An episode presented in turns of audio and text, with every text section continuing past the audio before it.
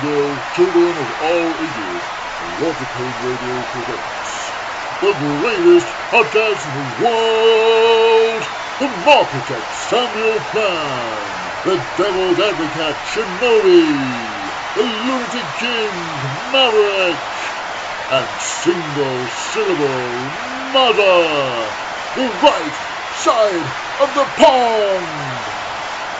And of course, if you're not down with that, we got two words for you. Subloads of pain and welcome to the right side of the pond. It is Friday and we are here again. Um, this week, with there not being very much going on at all in the world of wrestling, really, apart from some quite disappointing stuff uh, on weekly TV, uh, we decided we'd actually do a little bit of a historical show. And as it's myself and Plan, um, we decided to kind of make it uh, new gen themed. So we're going to take a look at the legacy of In Your House as a pay per view brand.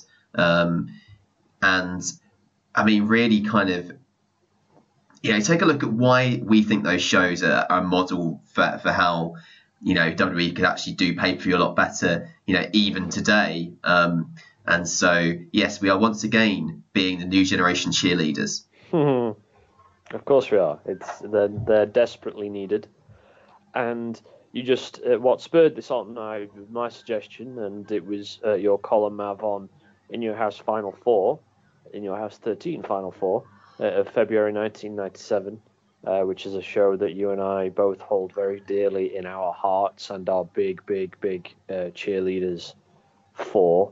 Um, and you know, it, it it's it's a timely choice of subject as well. It's not just a, a, a, random let's talk about New Gen again deal because of course we've we've come off the back of a Royal Rumble that was five hours long, heading towards a WrestleMania that's probably going to be six hours long. Uh, you know, with with three hour pay per views in between, and even that standard pay per views now have developed a very bad habit of going close to four hours in their own right, and you know, I mean, I, I, dare say people who listen to upon probably get sick of us banging on about it, but it's because we feel so passionately about the fact that the best wrestling shows, like in your house, are those that are, you know, two and a half, three hours is okay. I think two and a half hours is optimum. Um, and you know, there are some in your house pay per views that are shorter than two and a half hours, um, but they're great fun. And you know what? What struck me was that we've just had this five-hour Royal Rumble show, and I don't know if you've watched the Worlds Collide uh, show that they put together yet, uh, Mav. But it's no, it's, not yet. It's I mean the, the it's a bit weird how they do it because they, they like show the first like first round match and then they show the last first round match and nothing in between and it's like they pick one Yeah. quarterfinal. The uh, So the, it's all- the live stream of the first round, the whole first round, is on YouTube. Oh, is it? Oh, yeah, yeah, yeah. right. So oh, uh, okay. I've actually got that queued up to watch after we finish recording. Funnily enough.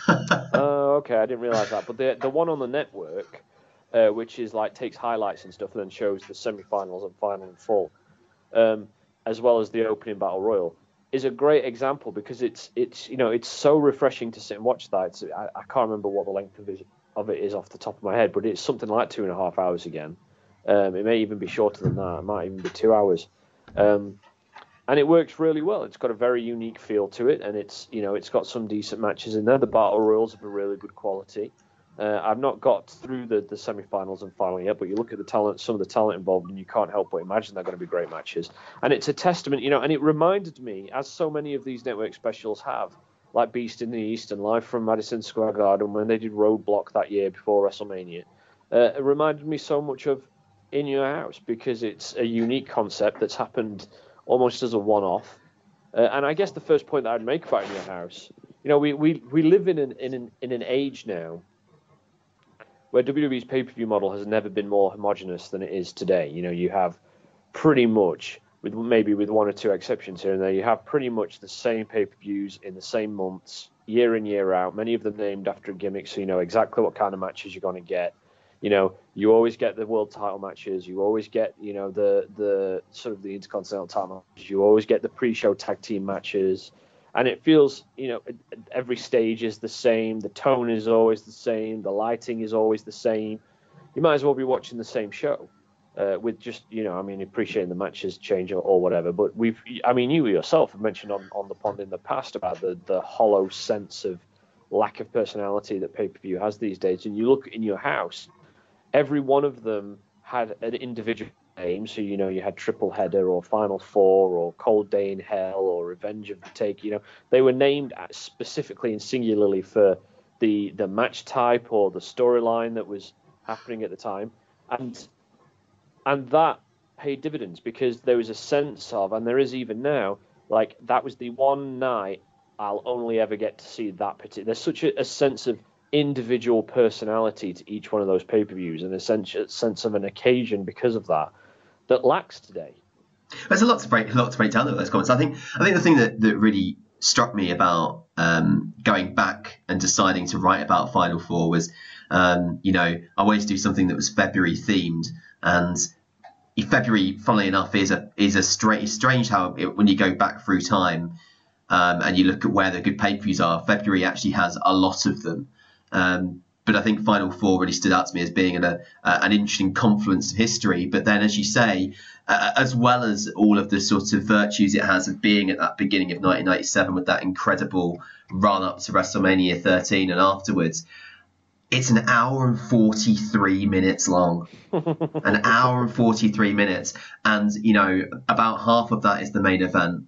Uh, and so you basically have, you know, three or four um, undercard matches. You get an Intercontinental title match, you get a tag team title match, um, and you get a, a curtain jerker with a couple of mid carders. And I tell you what, if that's not an NXT takeover, I don't know what it is. and, and, and it's like this is the thing. Why do people enjoy takeovers so much? I think that's what they've got. What people have got to ask themselves is, and even takeover has started to interestingly follow the, the pattern of in your house by starting to get gradually longer over the course of its history to the point where we're now at kind of two hours and a half, two hours forty. Um, when they started it being, I think the first one is like an hour and a half even. Um, so it, that's that's really interesting to me. That the, the biggest smash hit that WWE have had, really, if you take um, from you know 14 onwards, has been um, those NXT takeover specials, and they so much follow the in your house pattern. And it's bizarre to me that they haven't really understood um, that that on the main roster would be just as successful. And I think there's a lot of reasons behind why they don't get it. I think it's because they've got this huge roster they feel they need to use um, as much of as possible. Um, they went to single brand pay per views, but they kind of got cold feet on them because some of them, you know, funnily enough, some of those look a little bit like an in your house show. I'm thinking particularly yeah. a couple of the early Raw ones, uh, Clash of Champions with the Owens Rollins match stands out to me as being a little bit like that. Um, backlash. The first backlash on SmackDown, absolutely.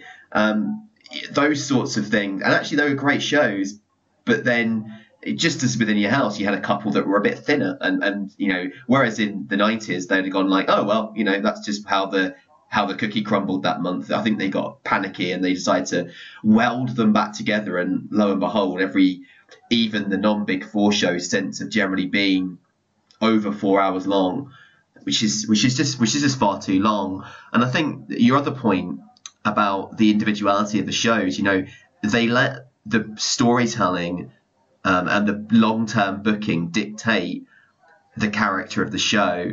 And so, as you say, like sometimes it was to do with where it was, like Great White North, because it was in Canada, or you know, but sometimes it was to do with the fact that it was, you know, it was, um, you know, Beware of Dog because British Bulldog was challenging Shawn Michaels, or um, you know, or it was um, good friends, better enemies because uh, because Shawn Michaels was wrestling Diesel, who used to be his tag partner, and you know it's, it's it's that sort of thing that I think even NXT takeovers missed that now. You know, I mean, I said before to much ridicule from Mazza in particular that I, I really don't like the naming the takeovers after the city. Is like you know, yeah. if if somebody says to me what happened to NXT Philadelphia, I wouldn't have a clue. If you ask me what happened to NXT Takeover Rival, I had to reel off the card for you right now.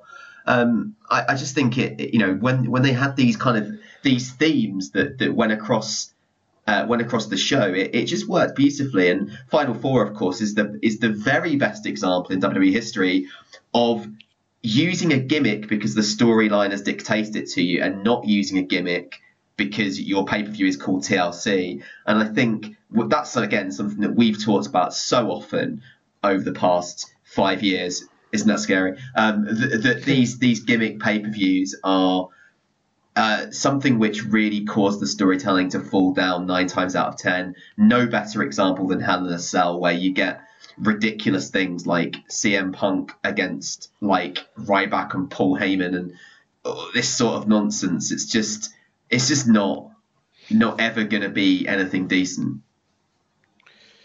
Yeah, no, absolutely. Um, I mean, it's a good point you make about the early takeovers in particular, um, and uh, like you mentioned, takeover has kind of slowly started to drift towards the same sense of homogeneity that I think main roster pay per view has, and people, you know, NXT has such a passionate following, uh, particularly on the IWC, that it's it's you know I sometimes fear that it becomes immune to to any kind of level headed criticism.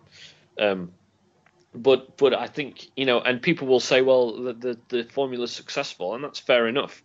You know, you're going to stick to a successful formula. But I'm a wrestling fan, and as I've said a thousand times before, I don't really give a shit about what's successful from a business perspective. I give a shit about, you know, what I want to see as a fan, and uh, and when I get the same number of matches and the same kinds of title matches uh, on shows that happen at the same time of year that are always named after the city, um, and even War Games now has become an annual thing. Brooklyn has become an annual thing, um, or at least has been in, in, in the last few years. Uh, and it just, you know, it just it th- there's a charm that gets lost because of that. And in your house, if if there's one thing that you can say about those shows, because a lot of people will point to, you know, the the, the thin cards or or whatnot. Um, but the thing is, they always had so much charm about them because as I said earlier, they have this very strong sense of individuality and a very strong sense of personality that comes with it. I mean, like you say, you could recite the takeover, uh, you know, one of the the takeover revenge card off by heart or or whatever, you know, whether it's takeover. I think they probably ran out of, of puns on right takeover rival, takeover arrival, uh, and so on and so forth. But um, I mean, those earlier takeovers were fantastic. The the sort of the and we and you've said this in the past. You know, on a airing on a Wednesday night in Full Sail, you know, um, and you'd have these these cards that had a little bit more uh, imagination to them, I dare say. Um, but like even so, uh, just thinking of some some earlier in your houses off the top of my head, you know, a triple header, for example, which was headlined by Shawn and Diesel as Intercontinental and World Champion against. It was supposed to be against Owen and Yoko as the tag champs, and it was winner takes all um, you know, all the titles on the line. It wasn't just another monthly pay per view means another one on one title defense, and maybe we'll throw a gimmick at it if they've already wrestled a couple of times. You know, they were thinking outside the box. It brought together some shared universe because you had all these different moving parts in one place. And then not not settled with that, they then pile on top of, of that something that In Your House did brilliantly. That's another lost art for pay per view over the years in terms of they they and in your house would do this a lot was a narrative that ran through the night. Because on uh, a, a triple header I think like I can't remember how they play it but, but there's something about Owen not being able to compete and so Bulldog replaces him and then they kind of like gives you know the villains a psychological advantage because Shawn and Diesel are prepared for Owen and Yoko and then Owen actually turns up in the match and almost tries to cost you know cause Diesel to lose the title. And it's just great stuff you know and it gives that that like I've been able to recite all of that because of the sense of individuality that that pay per view has in my memory. I won't be able to list you every match on the card, um, but even if you were to go back and watch it, you know those. I mean, I guess we could get into the charm of of a, of a, of a you know a, a, a mid card that's willing to make do, for lack of a better term, later. But yeah, I mean that's the other thing. Not only have they got their own you know their own titles, and like you said, the storyline is driven the the, the what they've booked and whatnot but they always had so much individual personality as well. They told their own unique stories through the night. Another one is, I think it might be um, Revenge of Taker when Bret and, and, Austin wrestled for a third time, and Austin gets ambushed earlier in the night by like the Hart Foundation who were trying to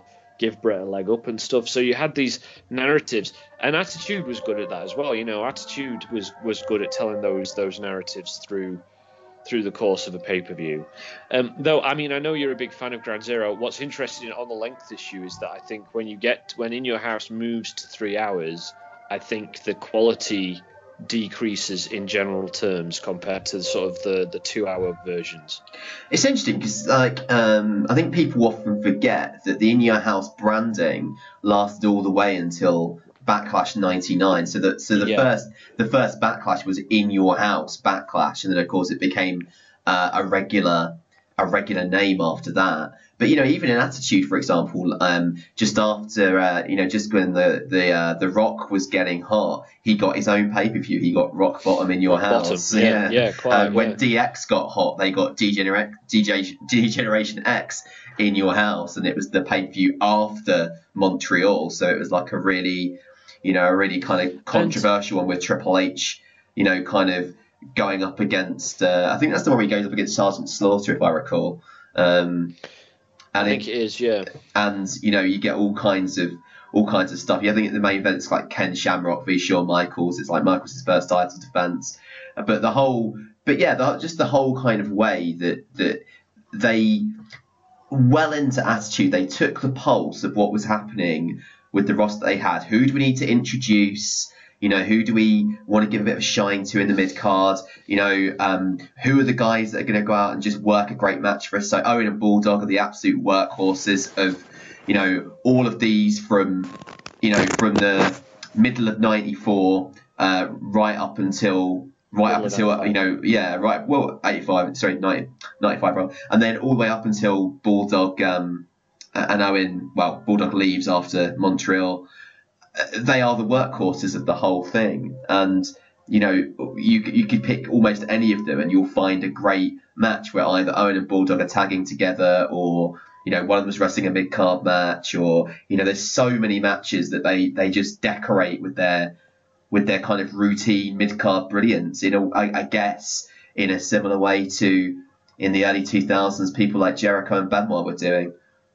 And I mean, you mentioned rock bottom there. Like, you think over over recent years they kind of missed up. You could have easily, like when Ambrose was red hot, you know, you could have easily named, Ambrose You know, Asylum. Yeah. uh, you know, something like, like you think about the when he, at Roadblock when he wrestled Triple H for the world title. Like, you could have easily named a pay per view after that when he was like the hottest thing in the company, or you could have easily named one after Rollins when he was doing the whole authorities Golden Boy shtick in in 2015, or one after Daniel Bryan when he was red hot in, you know, in in 2014.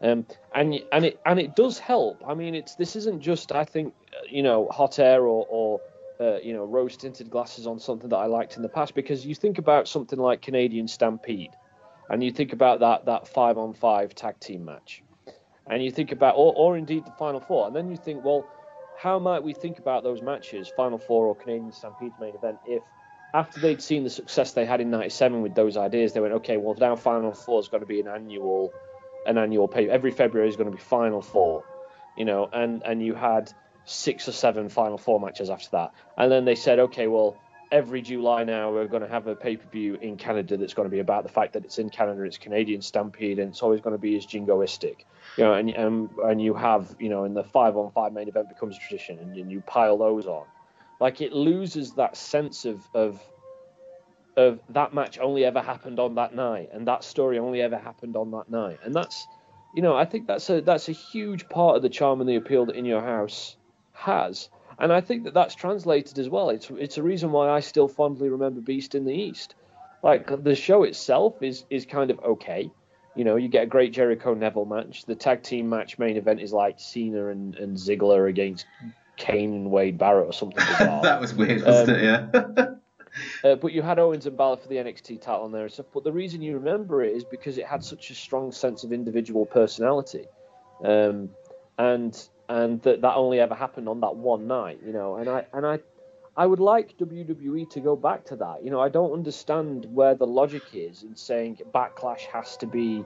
I mean, Backlash is, is probably one of the better pay per view lineages since since Attitude, but you know, just just take him in a name that springs to mind. I don't understand why Backlash has to be, you know, that's that's the that's the May pay per view. It always has to be in May, you know, or Money Money in the Bank always has to be in June or July or whenever it is. Like I don't understand that logic. I never really have, if I'm being honest. No, no, it's it's something that that basically started to started to fall into place from.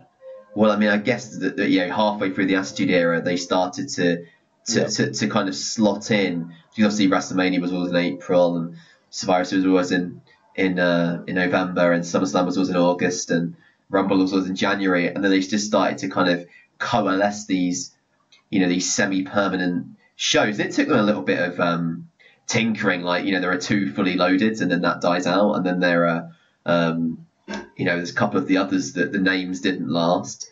Um, what's another one that springs to mind? Judgment Day, for example, we've not seen since what like 09. Mm. Um, but it's, I, I think it's it's it's a kind of sense of a company who are suddenly starting to want to control everything. I think, Yeah. and, and more so than ever once you get to 2010, 2011, and you know these gimmick pay per views really start to take a you know a chokehold on on on the kind of booking philosophy of the company. And as you said, on those rare occasions where they actually decide to book something which is in keeping with what's going on, right? So, for example, I mean, I always think of that SummerSlam 2010 main event with uh, the Nexus, like, you know, that wasn't your typical SummerSlam main event. You know, it wasn't a title match. It wasn't, you know, a kind of, uh, a, you know, like the top stars in the company. It was basically a, a bunch of unknown unknowns, really, that, that had kind of did this upstart invasion, and then they, they basically took on, you know, some of the most prominent people in the whole company, and and that was that was kind of that was one of those things where it's like, okay, right, that reflects what's going on. It was a bit of a risk to take, and I applaud that. So when it does happen, you know, you, you see the benefit of it.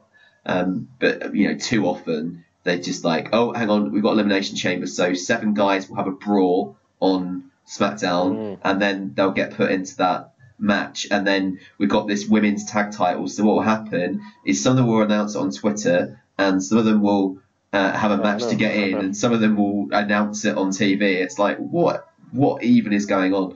So yeah, I think that's the thing is that I I like my wrestling to be as organic as possible and to kind of develop over time. And I think you know they they, they lost that art, and I think you know they, they like to have these kind of I guess they like to have these stats as you mentioned this word earlier on lineages.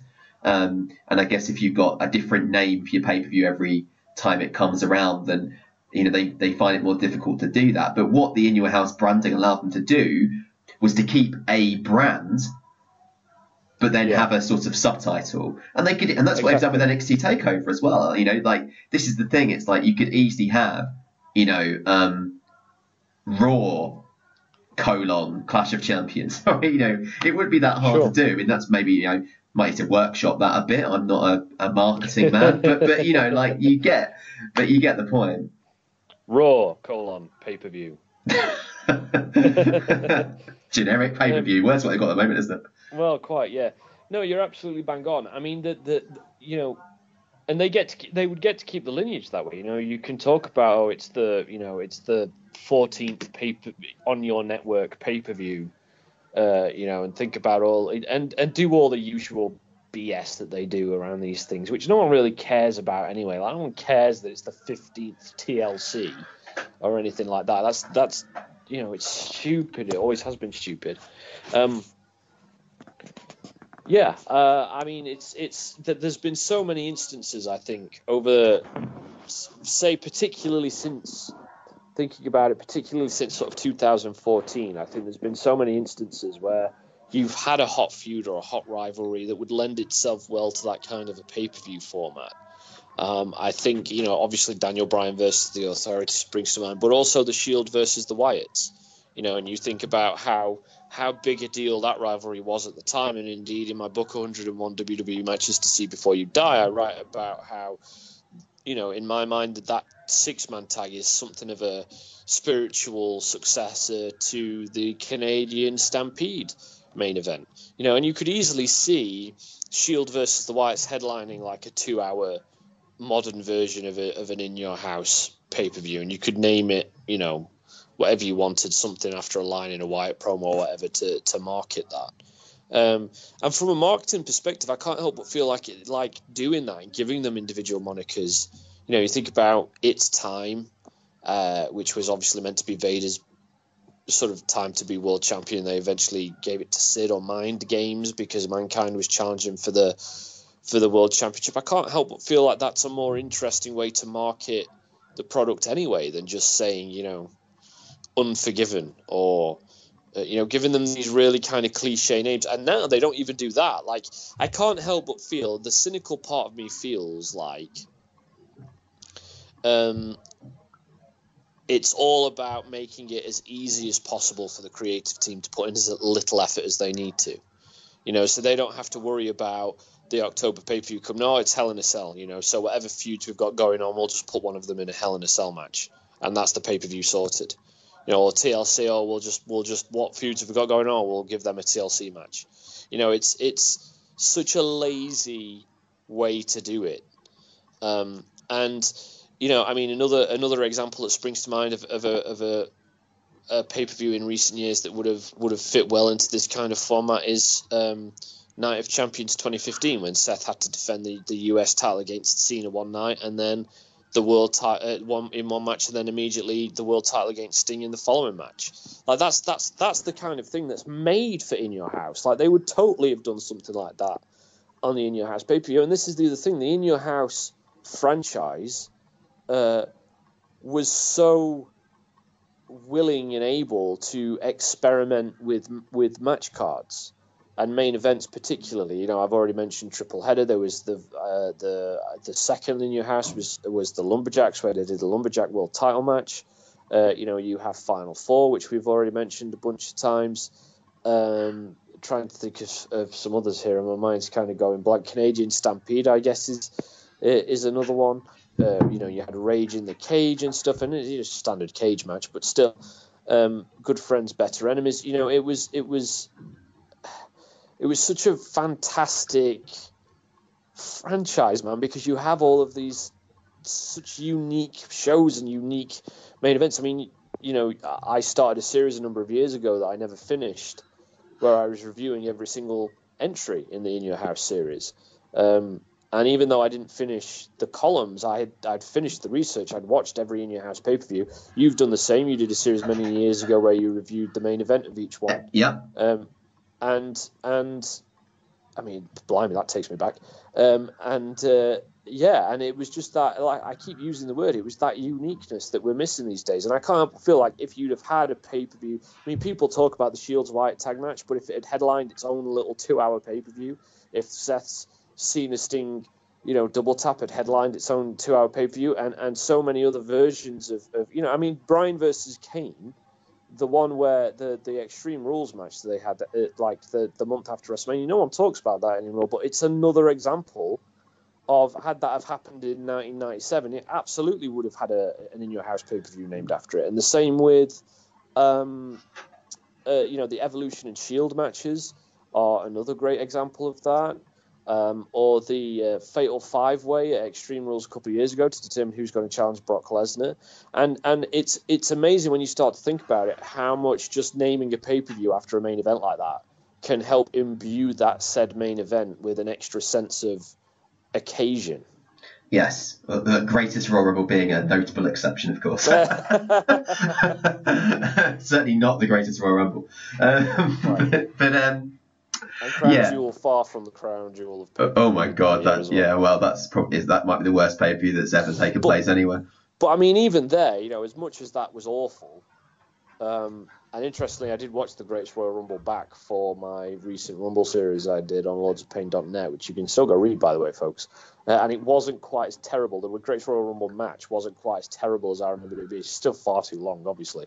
And 50, you don't want 50 man Royal Rumbles, but it was it was relatively okay. But even in those two occasions, you've at least got a show like in your house crown jewel headline. I mean, headlined by that tag team match. No one wants to see that tag team match. It was awful. It was an abhorrence. But I'd I'd admire the uh, the pay per view model if that was something that yeah. The Sydney show um, was mostly quite good, I thought. Um, and, and it obviously had that great Shield uh, Dogs of War match in there, didn't you? And I, I think you know, we talked at the time that we hoped that these international house show come pay per views would be a kind of modern in your house. And of course, the Saudi ones didn't really turn out that way. But you know, it is something which I think, you know, with the growing NXT UK with NXT itself and with 205 Live. I mean, the, there's now a, a, petition on Twitter for 205 to have pay per views, which I think is quite interesting. Um. And run by the 205 wrestlers by the looks of it. And uh, it's it's certainly, certainly, again, something like, you know, why why not have um, yeah, a one off, you know, to cruiserweight pay per view? And, and it's interesting because like stuff like the Mae Young Classic and, um, you know, and the. Uh, and what is it, the Cruiserweight Classic, um, and of course the NXT UK uh, tournament every, every well, it's been every year so far. Whether that's going to continue to be the case, I'm not sure.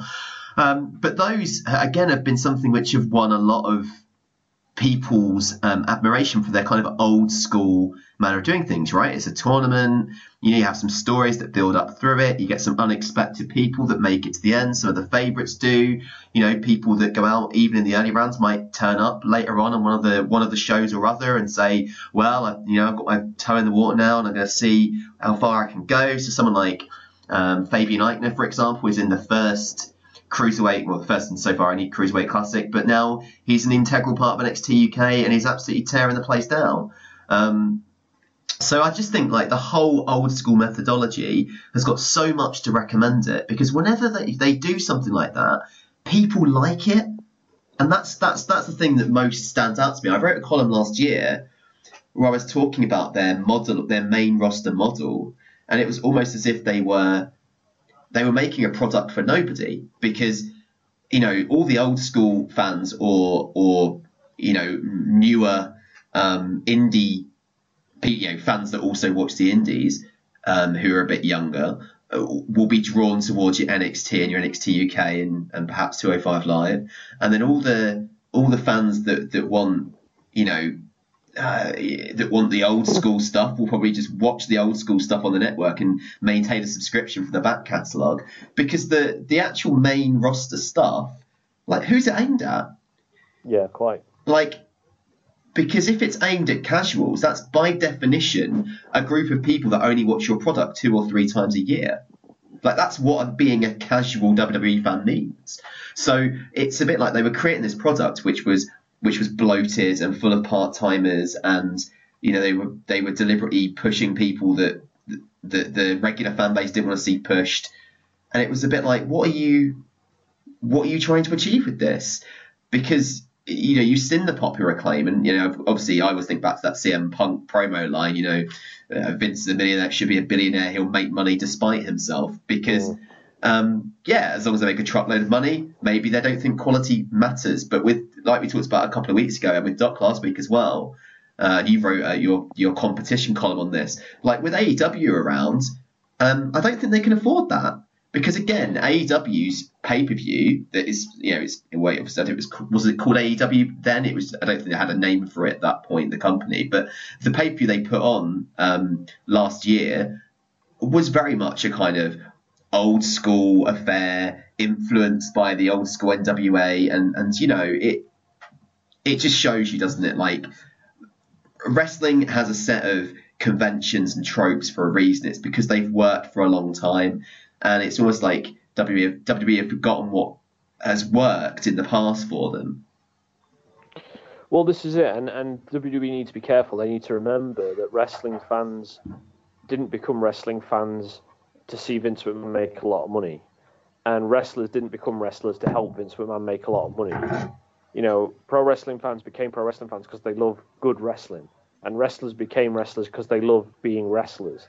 And if they're not being able to do that in WWE and fans aren't able to see that in WWE, they will go elsewhere. And good luck making a truckload of money when half your roster ups and carries out an exodus and goes to any one of now a huge number of viable options for them to go and make a decent money, you know, and a decent living, but have the much greater uh, creative output. But I mean, we're we're toying with with uh, with very deep issues, and what's going to be very interesting because AEW now are promoting their Double or Nothing show in Las Vegas in May, and it's going to be interesting to see what kind of a pay per view model that suggests, um, because you know, depending on on sort of how accessible it is, I will be very interested in perhaps checking that out. Uh, and if it turns out to be, you know, a two-hour show, a two and a half hour show, uh, that doesn't take me an entire weeknight or two to get through, um, then that's going to be very, very refreshing. When you then pile on top of that the kind of the, the cultural issues in play in the company, uh, then it could be very good indeed. Um, it's it's a curious state of affairs in WWE. I'm I don't know what the end game is. I don't know why things continue in the trend they continue in, where everything get keeps getting longer and everything keeps getting bigger. Um, because I don't understand, and it, it maybe there's a very va- valid reason, but I don't understand how that helps them in terms of all of this profitability that they're now meeting with in their international expansion. Like, why why does that mean you've suddenly got to make every pay per view four hours? And why does that mean every pay per view has to be exactly the same as every other pay per view? Um, again, you I mentioned it earlier. You you've spoken about this on the show relatively recently. I recall about the or it might have been on social media about the the the pay per views just not having any soul to them and, and feeling very much like commercial exercises from you know the design of the cards to the I mean let's take that for example, card design. We, we spoke about this last week, I think, and, and the importance of card structure. Um, and you look at pay per views today, and you'll have, you know, six, seven matches on there. Main events will always have to be between 20 and 30 minutes long, always, unless it involves Brock Lesnar. Um, you know, and then under that, you'll have a whole raft of undercard matches, all of which have to be, you know, at least 15 minutes long, many of them longer. And that's how you end up with these four hour standard pay per views because it's not only a case of them feeling like they need to get everyone on the show, it's a case of them feeling like they've got to get everyone on the show and then give them a 15 minute match, even if, you know, it's not really a match that should be going on for 15 minutes.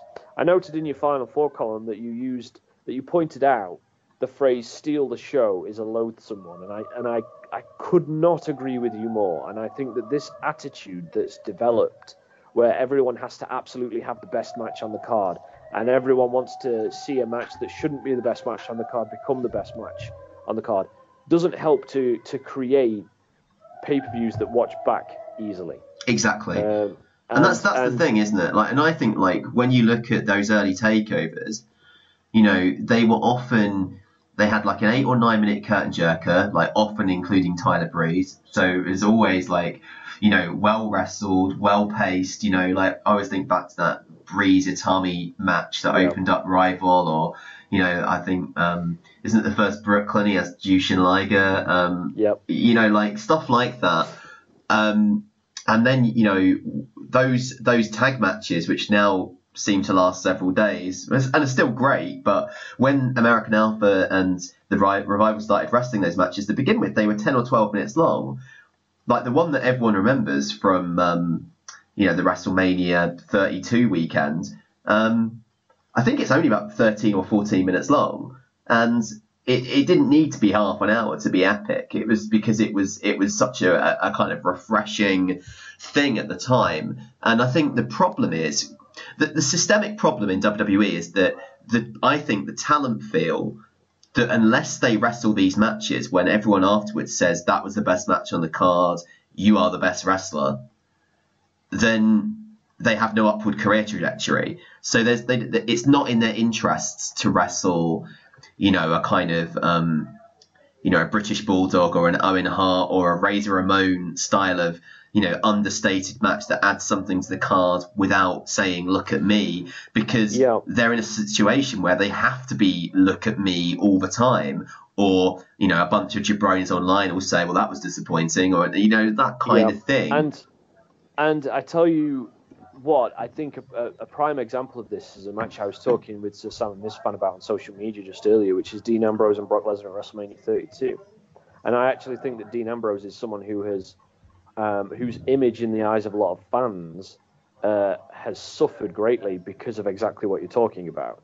Dean Ambrose is the kind of guy who's going to go out there and, and not necessarily seek actively to have uh, you know a mind-blowingly good match with hundreds of false finishes in or whatever. He's going to go out there and he's going to tell a great story that suits the the rivalry. Now, of course, there are other elements involved with the Brock Lesnar match, and he's t- Ambrose has spoken about how Lesnar wasn't motivated and whatnot.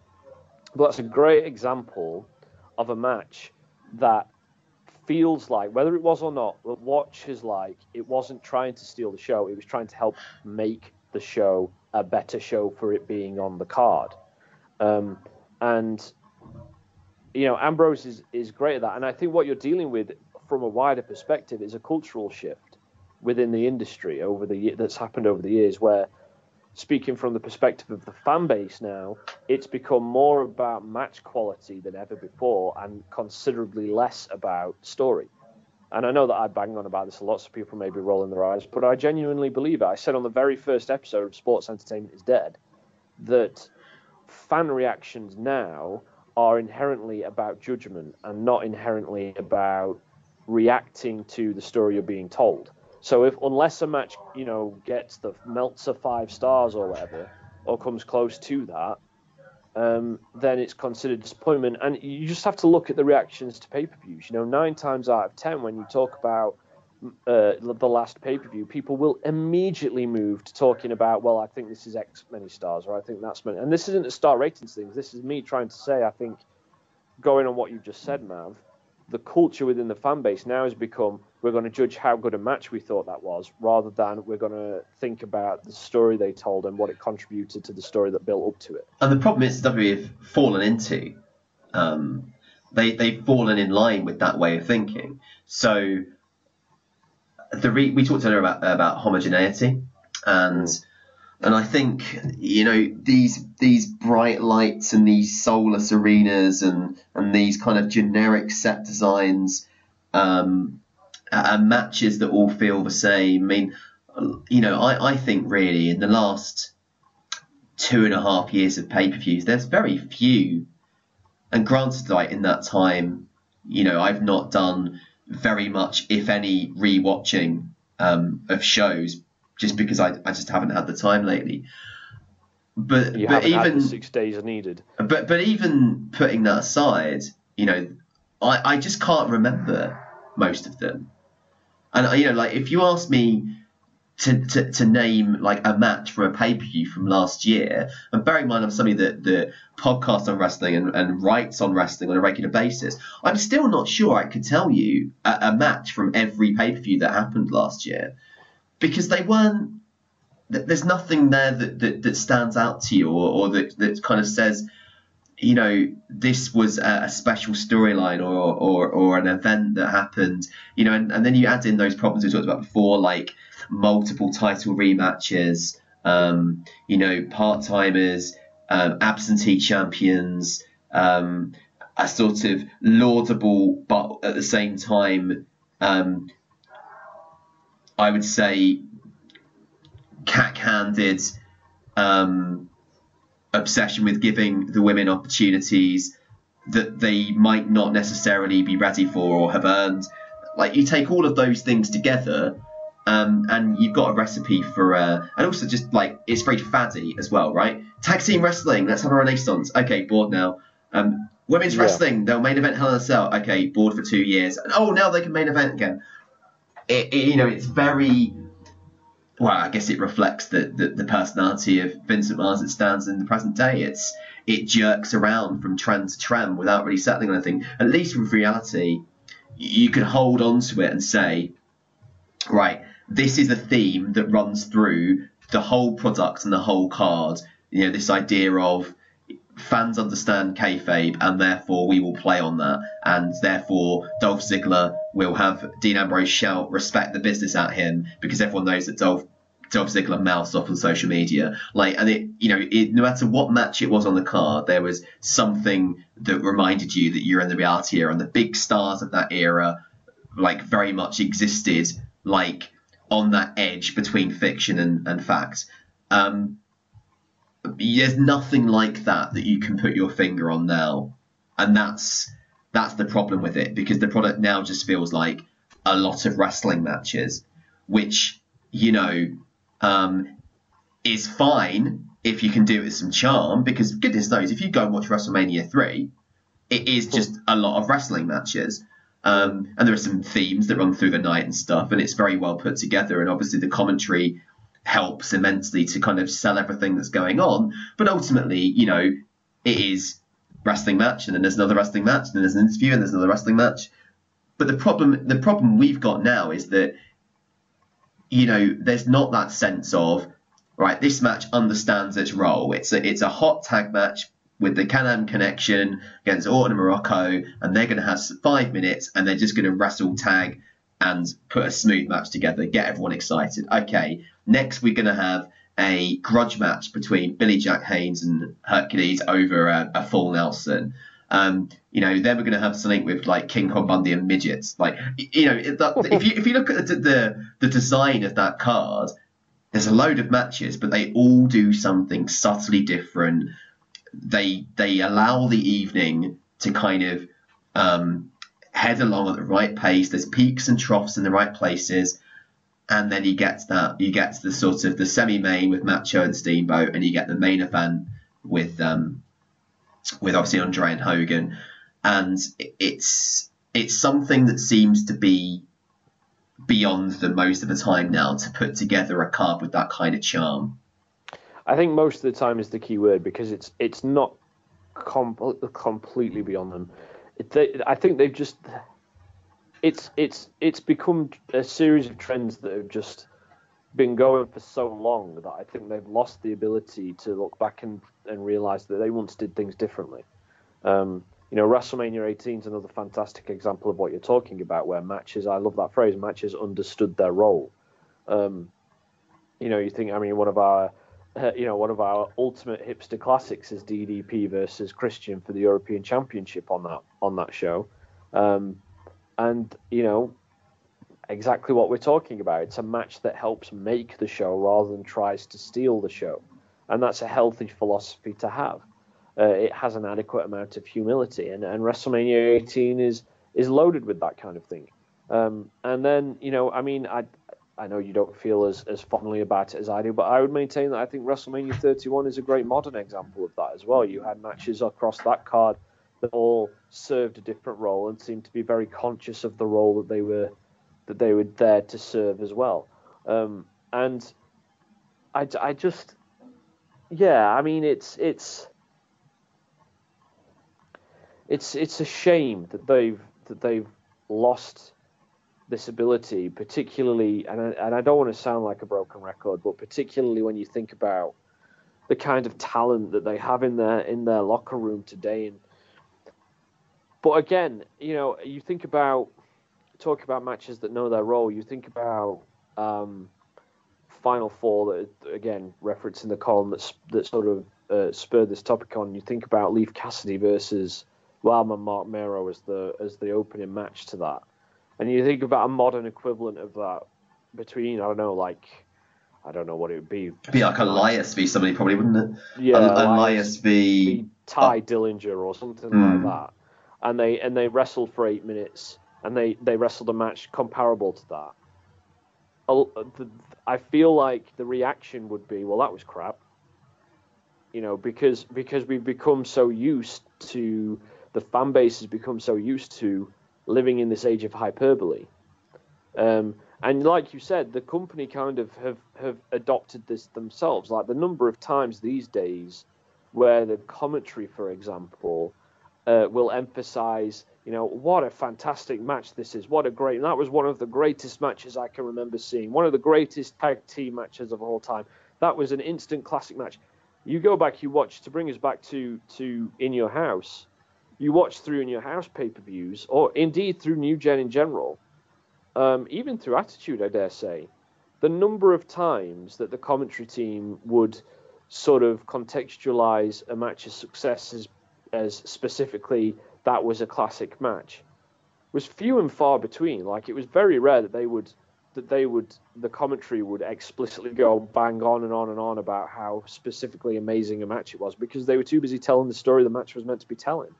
Um, and so again, that's another facet of of how wrestling culture has changed in over the decades to one that I think personally, not to sound like a curmudgeon, uh, is is has lost the real beauty of, of professional wrestling as an industry. Yeah, no, I, I, would I would agree. I think I think the thing is is that I remember having a conversation with Doc um, a couple of years ago now for his show, and we were talking about TV and the way in which TV historically has gone through peaks and troughs. Um, and you know, like everyone always remembers the horrible trough around 2003 when it was like you know the sort of the evolution show on Raw and stuff like that, and you know, and obviously it went for another really bad patch, I guess between sort of 06 and 08 or so. Um, you know, and then and, and then kind of Mother Bland bit around 2010, and then obviously you suddenly get the the reality stuff hits in 2011, and suddenly like TV is really good for a while, and and then it, you know we kind of come down from that again, and it's a bit. I, I guess wrestling can be a bit like that. I think what has alarmed me over the last couple of years is just this um, inability, at least perhaps until recently, to see that that this um, shiny, um, sanitized, I guess I'd say, product is what people want, because I don't, I don't think it is, and it's interesting in that sometimes, like, like Elias, for example, right, is a character, and I'm no Elias fan, but I appreciate this about him. He's a character right out of the 80s or early 90s. He's not a very good wrestler. He's a character performer, and when he has matches, they don't tend to be particularly long. They're there to just get his character over. And so they're doing something like that, which is really old school. They were all set to give Lars Sullivan a massive push straight out of the 80s. Basically, just a guy that shouts and is big and throws people around. Um, and he had a very kind of old school match with Aleister Black um, at, a, at a takeover, didn't he? And I just think isn't it peculiar that, that they will they will take things that are very unfashionable from their past and put them in their present, but when it comes to the way the whole product operates, they're not really prepared to commit to it. And I've really thought about that before. I'm not sure how you mean. Well, I mean, like, I mean, using that example, Sure.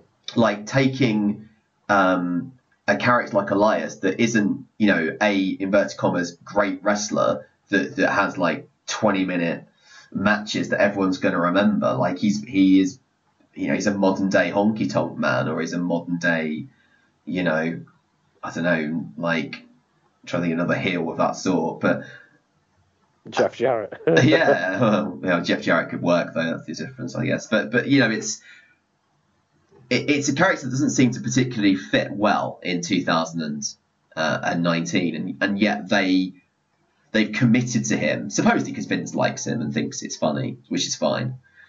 Um, and they've committed to people like Ryback and people like you know Lars Sullivan, who again have gimmicks and move sets and acts that are very much early 90s acts. And and yet something like in your house they're essentially you know by implication saying is you know not something something that's concise the past something that we don't want to talk about because it's in the new I- generation. Yeah. and you know it's it's what interesting like there are things that they will mine from their past that seem quite unfashionable but yeah like we say you know the takeovers uh, are, are kind of like the modern successor to In Your House, if you like, but they've never considered doing that on the main on the main roster, bar Beast in the East and a couple of those other things. I think it's. Um, I mean, first of all, I'd say on, on the takeover front, uh, I think that takeover is has become a regular serial offender of that steal the show mentality, where every match is trying to be the best match of the night, uh, to an almost unhealthily obsessive degree, and that's probably what prevents me from from enjoying them as much as a lot of other people do. I think it's it's a it's a franchise that has completely been consumed by the age of hysteria that we live in. Um, just a side note there. Yeah, I see what you mean. I I think a large part of it is probably down to um, how best to phrase this to to an almost to like a, a sense of insecurity uh, or or a fear of of how people will perceive them as if putting on a two hour main roster pay per view, for example, will somehow make them seem lesser than they feel they should be seen as. Um, it's it's it's it remind they always they WWE always do this. They remind me repeatedly and and relentlessly of uh, Jeff Goldblum's quote in in the original Jurassic Park movie where he talks about you were so busy thinking about whether you could that you never stopped to think about whether you should. Uh, and I mean, I think that's WWE through and through. You know, and we've we've kind of touched on this in the in the distant past on on the pond because now they've got the network and they aren't necessarily and they're airing pay per views live on it, and I imagine most people watch pay per views on the network. Then they don't feel as obligated to to overruns and stuff as perhaps they did in the past. And so suddenly they go, oh well, we can suddenly make WrestleMania seven hours long, and we can have pay per views that are four hours long, and so that means that we can bring in more talent, and we'll keep signing talent, and that means we can have a brand extension, uh, and and all this stuff, and then they just do it because they can do it. And once you've done it, they, it's almost like they then feel, well, we've we've been doing three, four hour pay per views now. If we suddenly start doing two hour pay per views, people are going to think that something's wrong. I, you know, this is all absolutely me reading into stuff, and there's no guarantee that any of this is, is true or uh, rings true or anything like that. But just knowing the kind of the the the uh, the machoistic way that the product has operated under Vince McMahon, uh, and and the sense of, of bravado about everything, and and just the, the the painfully obvious philosophy that bigger is better and more is more. I feel like Vince Vince maybe if Triple H took over, you might see that because of a love for the the the the business the the past of the industry and where the industry has come from. But for Vince, I just get the the idea that maybe politically and philosoph- uh, philosophically, um, he would feel like that's some kind of a loss or a defeat or a regression uh, Yeah. rather than rather than an improvement. I think like I, I said this in a in, in a column as well um, before Christmas. Um, Vince McMahon and Kevin Dunn make TV shows for themselves, Yes. and that's the problem is that their vision, you know, uh, it's almost as if because if you watch over the years, you know, that vision has changed like uh, a lot. But there's some sometime around the early 2000s, their vision uh, became because I, I think I remember seeing some statistics somewhere about how much more money they started to spend on their sets and, and their pyro and you know and all that associated stuff because it suddenly got way more shiny and way more you know um, flawless and homogenized and the camera work became steadier and and the whole thing just started to look cleaner and cleaner and cleaner. And it's almost as if they wanted to you know f- you know finally and for all break away from this stigma of being a carny industry I mean, Vince has always had a fear of that, hasn't he? and that yeah Uh, and, and and it's right down to the mocking tone that he used to talk about WCW and, and all the rest of it. It's it, he's people say he's you know people have said he's he's one of the world's biggest wrestling fans, but if that's true, he's one of the world's biggest closeted wrestling fans. I mean, it's interesting, isn't it? I mean, there's a great, um, great anecdote that um, uh, Bruce Pritchard was telling on one of those uh, podcasts on the network about how the the in your house um, where it all went, uh, they had a power cut halfway through it, and it was the Savio, Beware of dog. yeah, and it was the Savio Vega, Steve Austin strap match. Is that right? Yeah, and and, and basically that match, um, you know, I think it was like uh, as it was all you know going to shit, and they didn't know if they'd be able to continue the show and all the rest of it. Um, Bruce Pritchard said that Vince was was was sat there like sort of slapping uh, Jim Ross or Jerry Lawler around the head, going, "They're having a hell of a match!" Like all the way through, all the way through this. Like he was apparently just glued to uh, to Austin and Vega, and he was just getting like really overexcited about it. So it's obvious that yeah, that there is a passion for it there, but like his vision of what sports entertainment or his vision of sports entertainment has become something that com- you know he wants it to be something that competes in production values with stuff that you know you know these kind of you know these big Hollywood TV shows and Hollywood movies do. And the thing is that pro wrestling doesn't it doesn't really work in that context. It has to have a bit of grit to be interesting. And it's always, you know, I mean, you think about talk about sets and stuff. You know, you think about again in your house, but also particularly when it moved to that attitude point where it became a suffix instead of a prefix. So it'd be Ground Zero in your house, or Hell in a Cell in your house, D-Generation X in your house, Rock Bottom in your house. When you got to that point, the sets start to change every single month. Um, so you know, you think like the set to the the in your house where Austin wrestled Dude Love for the world title was specifically, you know, for that show. Uh, rock bottom where they had the two great big uh, posters of the Rock on either side of the entranceway.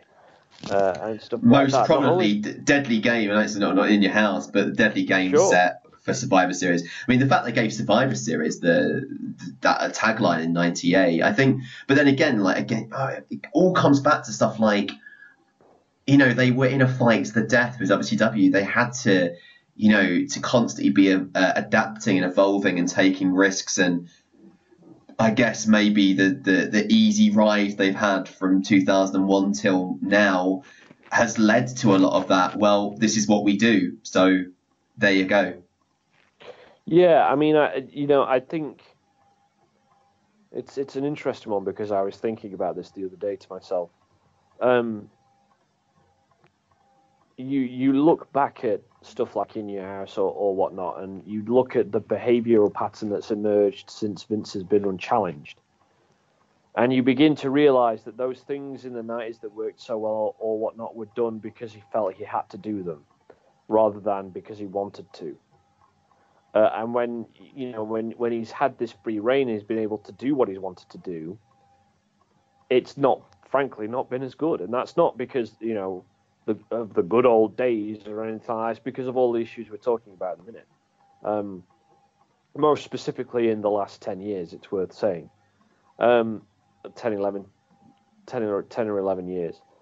And you suddenly start to, you know, to question or feel like you may be developing cause to question how much of a you know genius is this guy? I mean, how many failed Vince experiments have there been over the years, and how many of the great successes in WWE have been self-made?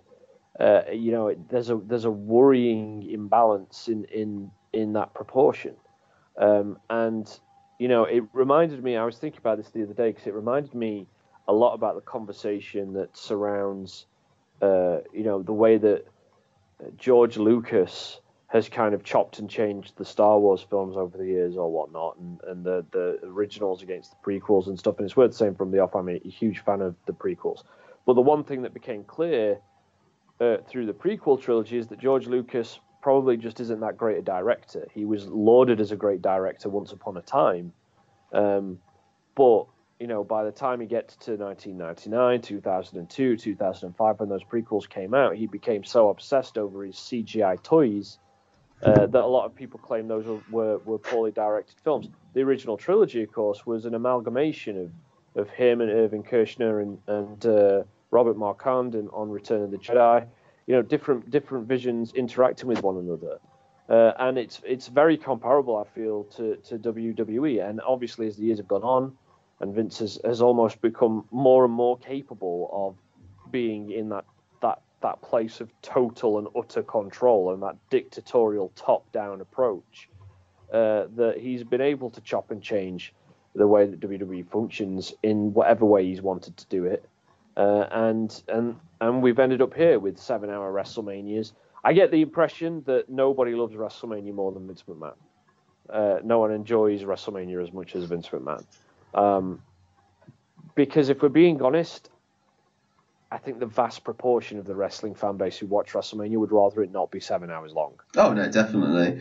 I, um, I, I, just think that you know, like as as yeah, I mean, as the need to you know to be urgent and and to take risks has, has, has gone away from him, and as his trusted advisors, you know, of that really successful period, you know, the people that really understood the business, the Pat Pattersons, the Jerry Briscoes, you know, with those guys not being there, you know, the fact that you know Bruce Prichard is on a podcast talking about how he used to advise for McMahon instead of advising Vince McMahon should, Well, should, should should tell you everything you need to know. Like, uh, yeah, he- he clearly Kevin Dunn has existed in the space that he has done for the amount of time that he has done because he's clearly the world's biggest yes man, and I'm pretty sure there's a there's a great CM Punk um, promo about that, which I can't quite remember the exact details of.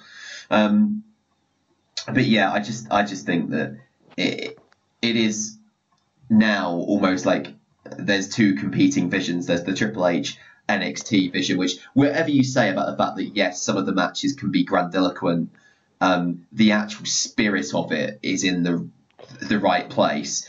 Well, and then just, the, let, me just temporarily jump in for a second because a lot of people have, have obviously pinned a lot of hopes on what it's going to be like when Triple H takes over.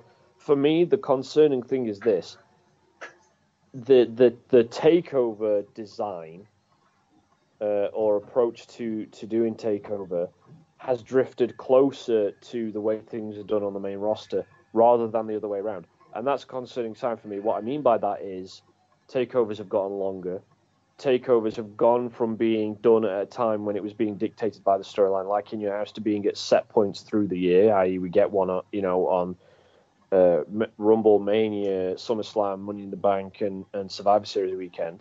Uh, they've gone to, they've become more homogenized, and it feels like they've strayed further away from from the way Triple H was doing it, and closer to the way Vince McMahon th- does things on the main roster. There's, I think, I think there's certainly some truth to that. Um, but then, you know, the weekly show is still is still an hour. You know, it's still an hour long. They're still building things up fairly slowly. They've got long running storylines. Um, they introduce new characters in a in a sensible and organic way. Um, so yeah, I mean, not, I'm not somebody that that is get would get carried away about the idea because God knows when Triple H had a measure of creative control as a wrestler, sometimes it could go Well, quite. horribly wrong. I mean, you know that early 2000s Shawn Michaels feud that you know is is a, a case in point on that one. Um, WrestleMania 32 as well. well, yeah. I mean, yeah, exactly. I mean, I think as Triple H got further on in his wrestling career, I think I think you know he he had more and more of a um, uh, propensity to wrestle the Triple H match Mm. unless he was up against someone like Daniel Bryan, that obviously was a strong creative force in their own right. Um, but anyway, that's probably another conversation for another day. I, I think like rather than us, us uh, finishing on a negative note with you know um, uh, isn't WWE like terrible for for, uh, for for being the way that they are. Let's let's talk about some of our favourite takeover, sorry, favourite um, in your house moments, I should say. Um, so let's just, just just throw a couple out there, things maybe for younger listeners to go out and go and check out.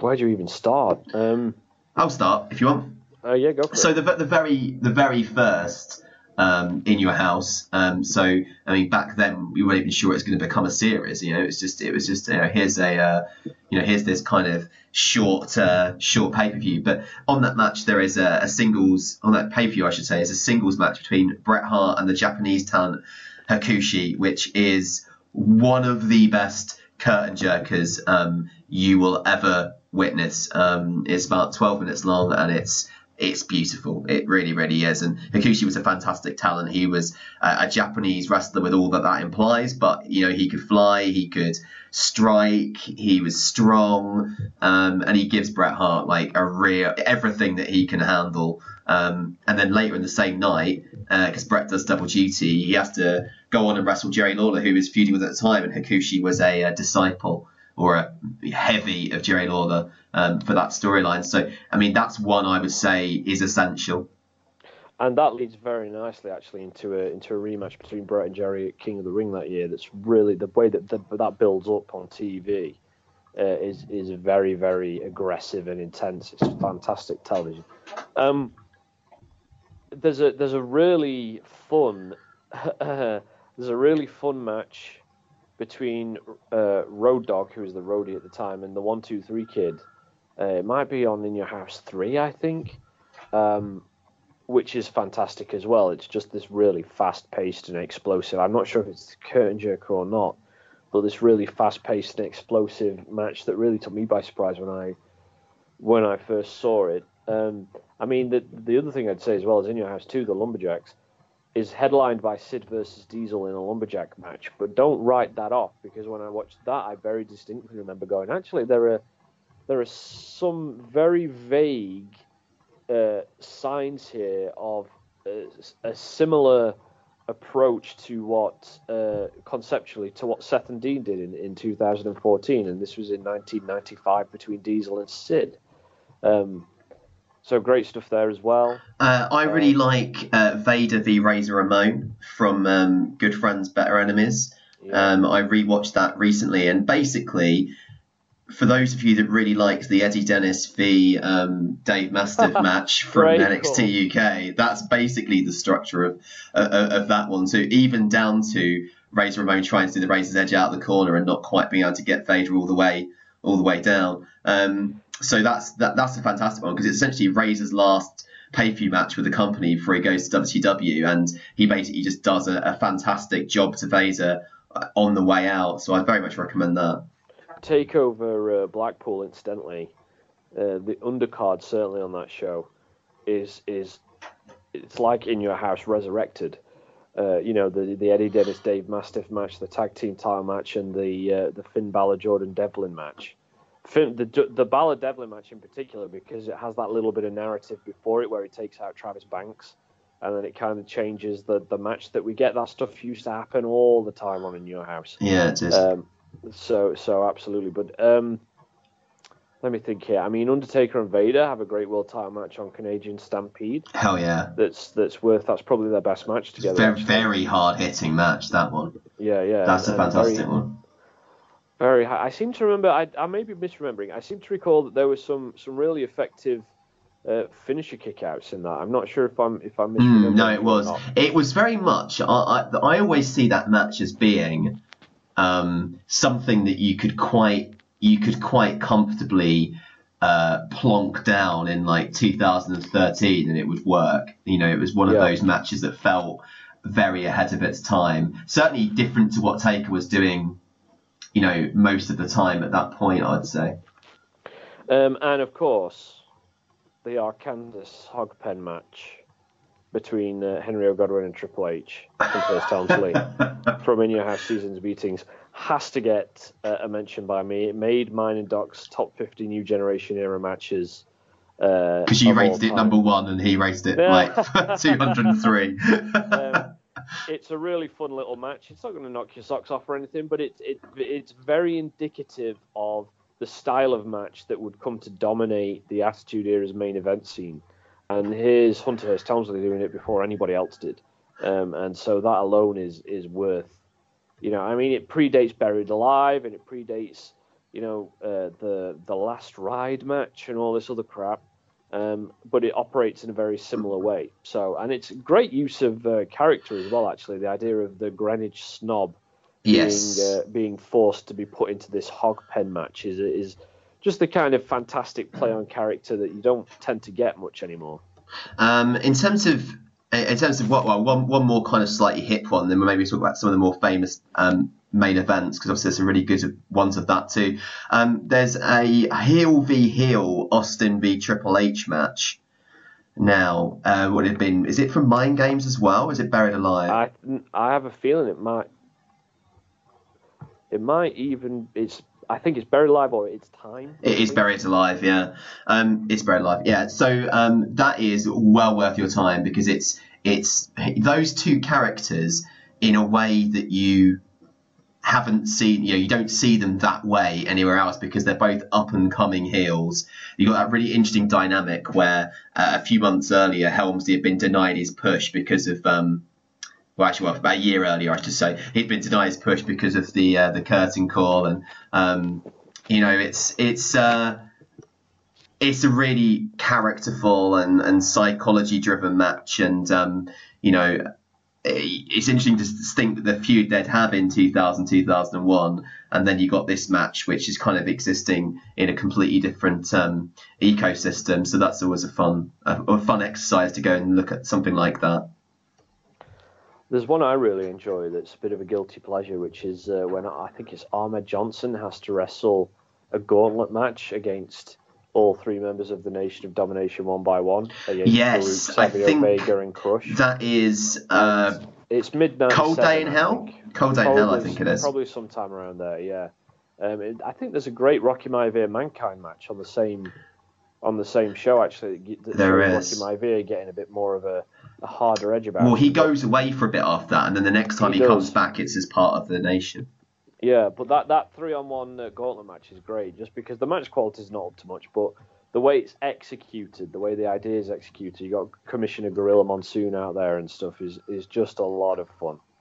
So, couple of essential main events: uh, Shawn Michaels v uh, Mankind um, from Mind Games um, is, I, I mean, I think it's a match that's ten or fifteen years ahead of its time. It's just, it, it's unbelievable. Man, uh, Mick Foley cites it as his favourite match um, that he had. Um, you know, he there's a really good bit in his book where he talks about how he, you know, he trained like a madman um, so that he'd be able to keep up with Shawn from a kind of like cardio standpoint. And they go, what is it, like 25 minutes or something? It's a long match, yeah. Um, and it's it's absolutely breathless. It's violent. It's and it's it's really good for Shawn as well because he was starting to get a lot of heat as this boring babyface champion, and he gets to have something which got him, you know, allowed him to show um, some grit and wrestle quite a different type of match to what the sort of matches that you associated with Shawn Michaels back then. Um, it's it's it's absolutely brilliant. You know, everyone is always going to remember Mick Foley for those kind of attitude moments. But I mean, some of his stuff in the new generation when he was quite a bit smaller as well, are, are well worth your time. I mean, but this is the real the real crown jewel of it, I'd say. Yeah, Bulldog versus Bret in your house five seasons beatings. Uh, the Empire Strikes Back to Wembley's Star Wars is the way I always describe it. It's darker, grimier, bloodier, vicious, uh, and uh, and psychologically enthralling, uh, as well as of course uh, Diesel versus Shawn at In Your House uh, seven, I think. Uh, Diesel be sure. Oh yeah, yeah, it is. Yeah, that's that's why it's called Uh, that. No holds, no holds barred With the leg. uh, and uh, with the leg. uh, again, it's not too dissimilar to the Mankind match, actually. Very, very violent. Maybe more of the kind of attitude hardcore style than, than anything else, but uh, uh, I always forget how good that one is until I go back and watch it again. And, I, and every time I go back and watch it again, it blows me away because Diesel, by that point, man, was he good.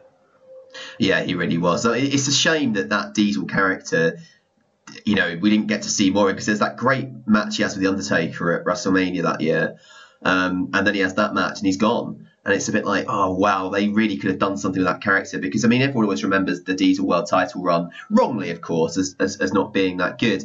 Um, but man, if you could have got that Diesel character, I think you know. I mean, I know Kevin Nash went and did some very revolutionary things in WCW, but then because the end of his tenure there is tainted by all this kind of like you know um, backstage politicking and so on and so forth, it's a, it feels a bit like you know like Kevin Nash has become a bit of a joke, and and and actually like he was a very good professional wrestler um, you know, was, in his absolutely. in his time. and his character arc from losing the title to Bret at Survivor Series '95 through to leaving the company was was just phenomenal. His performances were phenomenal. That's that right there is a performer who's hitting, you know, the the genuine potential of his absolute peak. Mm. And I mean, it's the And I- sort of thing you'd hope they'd do with Dean Ambrose on the way out the door, isn't it? But they probably won't. Well, quite, yeah. I mean, th- that's a good point, actually. You know, um, and I guess it follows the theme of what we've been talking about the whole time. Is once upon a time, guy was leaving for a rival promotion that was kicking your asses in the ratings, and you gave him a world title feud on the way out. You know, and and a world title match in which he looks pretty dominant. I would love a loser leaves town match with Seth and Dean just to close all that off. like Raw you know, Raw after WrestleMania. WrestleMania. Yeah, absolutely. I'd be all in. world, for the Universal title. I'd be all in on that. Like that'd be, That'd be what that what. would be tremendous. Um, all right, and then I guess guilty. You said guilty pleasure. So uh, my guilty pleasure um, is the uh, absolutely um, ridiculous and it is ridiculous. I can't, but I can't help liking it. Um, from No Way Out of Texas in your house, Yeah. uh, Au- Au- Austin, Owen Hart, Cactus Jack, and, and Chainsaw Charlie against Triple H, Savio Vega, and the New Age Outlaws, and you know it's it's very silly, um, but it's like you can see where that kind of um, the WWF like hardcore division that would follow and, and so on and so forth. You can see where all that started, and it's it's it's just it, it's chaos and it's nonsense, but I I always enjoy it. It- it's it's.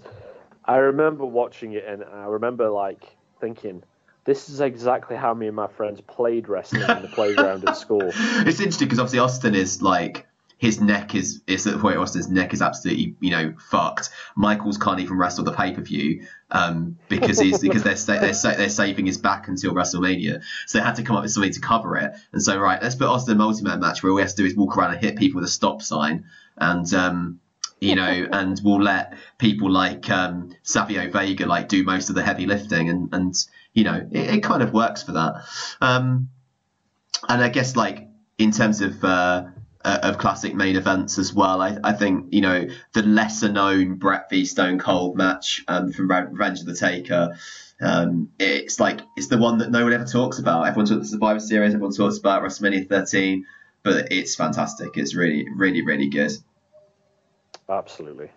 Um, but yeah, I mean, I'd say to any younger fan that's that's never actually uh, watched through this stuff, just I mean, do what Plan did, right? Start at In Your House one and just watch through them all because they are, yeah, they're, they, you'll get something different from all of them, um, and actually, it won't even take you that long.